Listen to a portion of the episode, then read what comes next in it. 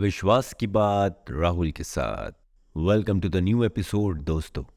एक गाँव में नदी के किनारे कुछ बच्चे खेलते हुए रेत का घर बना रहे थे। किसी का पैर किसी के घर को लग जाता है और बिखर जाता है। इतने पे वो बच्चे झगड़ा करने लगते हैं। थोड़ी बहुत बचकानी मारपीट भी होती है। फिर वह बदले की भावना से एक दूसरे के घर के ऊपर बैठ जाते हैं और उसे मिटा देते हैं। फिर अपने अपने घर बनाने में वो तल्लीन हो जाते हैं। यही बच्चों का काम है। महात्मा बुद्ध चुपचाप एक और खड़े होके यह सारा तमाशा अपने शिष्यों के साथ देख रहे थे। बच्चे अपने आप में मशहूल थे तो किसी को कुछ पता नहीं चला और उन्होंने बुद्ध की तरफ़ ध्यान भी नहीं दिया।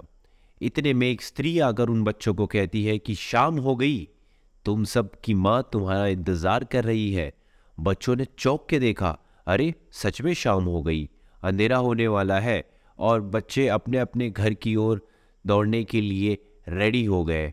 उससे पहले उन्होंने बनाए हुए सारे घरों के ऊपर अपने आप वो कूदने लगे और वो घर सारे उन्होंने तोड़ दिए। सब बच्चे भागते हुए अपने घर की ओर चल दिए। महात्मा बुद्ध ने अपने शिष्यों से कहा कि तुम मानव जीवन की कल्पना इन बच्चों की इस क्रीड़ा से कर सकते हो, क्योंकि तुम्हारे बनाए शहर, राजधानियाँ सब ऐसे ही रह जाएगी। तुम एक दिन यह सब छोड़कर चले जाओगे। तुम यह ज़िंदगी की भागदौड़ में सब भूल जाते हो और खुद से कभी मिल नहीं पाते, जबकि जाना तो सबको तय है। इसलिए कभी भी अधिक समय लंबा सोचने में बर्बाद न करें और वर्तमान में जिए। उम्मीद करता हूँ दोस्तों आपको ये कहानी पसंद आएगी।